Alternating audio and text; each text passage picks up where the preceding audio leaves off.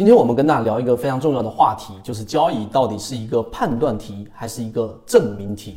这个话题呢，实际上我们在圈子啊，后续也会持续的给大家去聊。我们都知道，第一点啊，那牛顿很聪明，但是呢，做股票、炒股依然亏得一塌糊涂。而我们身边有很多高学历的人做股票，依旧做得不好。那为什么呢？因为错误就犯在了。 你很，你是一个很聪明的人，所以你用证明的方法去证明、去推演、去逻辑一个标的到底能涨、能跌，还是说没有机会？而市场，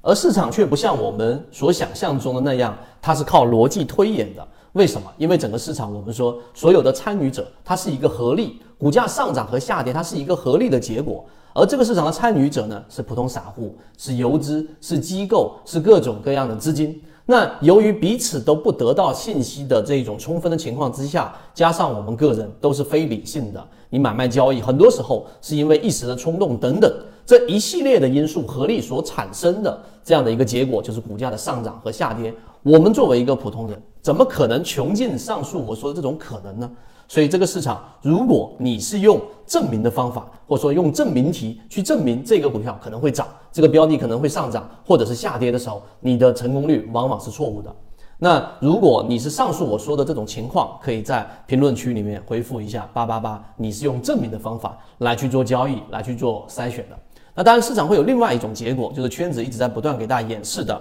当你的思维转变成市场的交易是一个判断题的时候，你可能就会有不一样的视角。为什么？我们来说第二点。为什么说这个市场是一个判断题呢？因为每一次我们的交易，它都是一次你要做出的选择。无论你的整个呃这个逻辑，或者说你整个判断的依据是不是清晰啊？我脑子像浆糊一样，我还是要去做判断；或者我思路非常清晰，我还是要做判断。但结果市场会直接给出答卷。 而不是说你的思路清晰，你的推演很很很精彩，所以你就市场的胜出者错了。有时候你的逻辑或证明往往是错的，但得出的是正确的结果；有时候呢，你的结果是错误的，但是呢，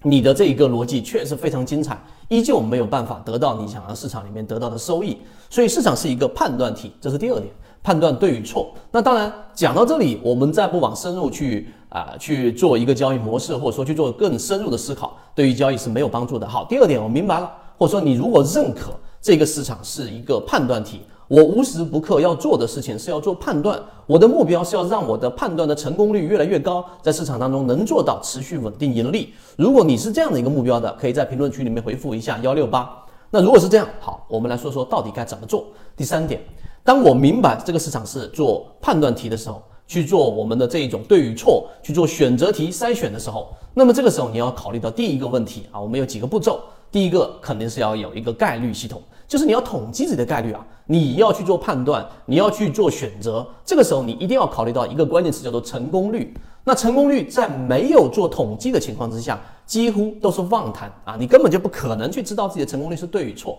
但从账账面上的结果。 你可以看得出来自己的这个方向是对的还是不对的，所以我们为什么说平常你要去做一些交易的日记，哪怕是只言片语，你最后还要反折回来去做这样的一个统计，你的一个月、你的一年，或者说你所有的交易当中，你盈利的概率是多少？这是第三点里面的第一小点，我们要去让自己的判断越来越准确。第一个要有的事情就是要有一个啊，我们说的这一个概率、成功率的一个判断系统，这是第一点。 第二个就是我们一直在给大家讲的交易模式啊，你一定要有交易的判断标准，什么意思呢？这个市场我们说叫做市场先生，拥有着一张一张这个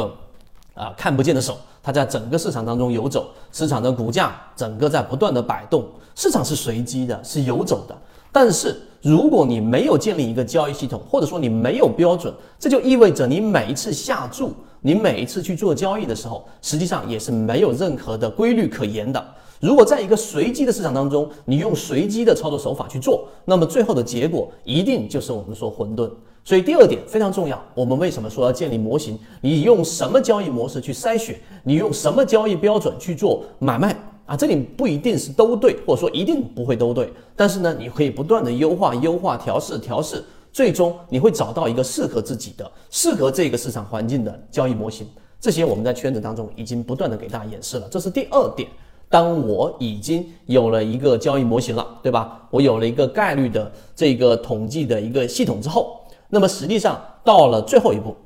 当这一点都已经 OK， 我下一步要做的事情是什么？那一定就是要做整个收益的一个统计。那刚才我们说是成功率啊，成功率你明白了之后，剩下要做的事情就是我们的整个呃我们的收益统计。为什么收益统计和第二点不一样呢？因为收益统计当中，我们要知道我们最终的目标是做到持续的稳定盈利。很多人啊，是我们说做股票有不同的人的类型，有些人是开超市啊，什么都买啊，可能买就本身资金量很小，就买了几十只标的，然后像开超市一样，也有人这样做能盈利，但是大部分都无法盈利，因为你本身要交的手续费以及人的精力是有限的，没有办法去实施。那有不同的类型的人，但实际上我们所知道的能够把收益做到持续稳定的，你就要开始进入到第三个阶段，你要去了解你到底有没有做过大笔的，或者说比较大的幅度的盈利，例如说 百分之三十 或者 百分之五十， 甚至翻一倍，甚至翻两倍，并且你所在里面的仓位都是比较重的。如果你有，那么代表着你下一步要做的事情就是控制回撤啊，我能盈利，但是你要想啊，对吧？你赚再多的这个一倍，那么一旦你亏个 百分之五十， 就会直接拦腰斩断。所以这个数学题是非常简单的，你下一步第四步要做的就是控制回撤。而如果你没有，你根本就没有做过大的收益，那你的回撤基本上就无无从谈起了，因为你不是特别大体量的资金。如果你是特别大的体量资金，你控制着几个亿的资金，那实际上你可以通过零碎的累积，然后控制回撤，让每一笔交易都有盈利，可以把资金账户给做大。但如果你仅仅是一个几万、十几万、二十万、三十万，你怎么样才能把资金给做大呢？市场没有那么多的机会。所以这第三点就是刚才我们说的盈利的一个回顾，要想办法让自己的收益当中产生一些大幅的收益。这个在我们圈子当中的金鱼报圈子当中不断的这个鱼池的建模，以及最后的回撤统计，大家会发现我们真正筛选出来这种比较大收益的这种概率，是相较于市场或相较于没有模型的交易者是略高的啊。那当然这个幅度和这些数据大家都可以在圈子里面后面会逐步逐步的看到。因此啊，作为结论，今天我们给大家讲了，到底交易是一个判断题、一个选择题，还是我们说的证明题，你总得做出一个自己的选择。好，今天我们讲这么多，希望对你来说有所帮助，和你一起终身进化。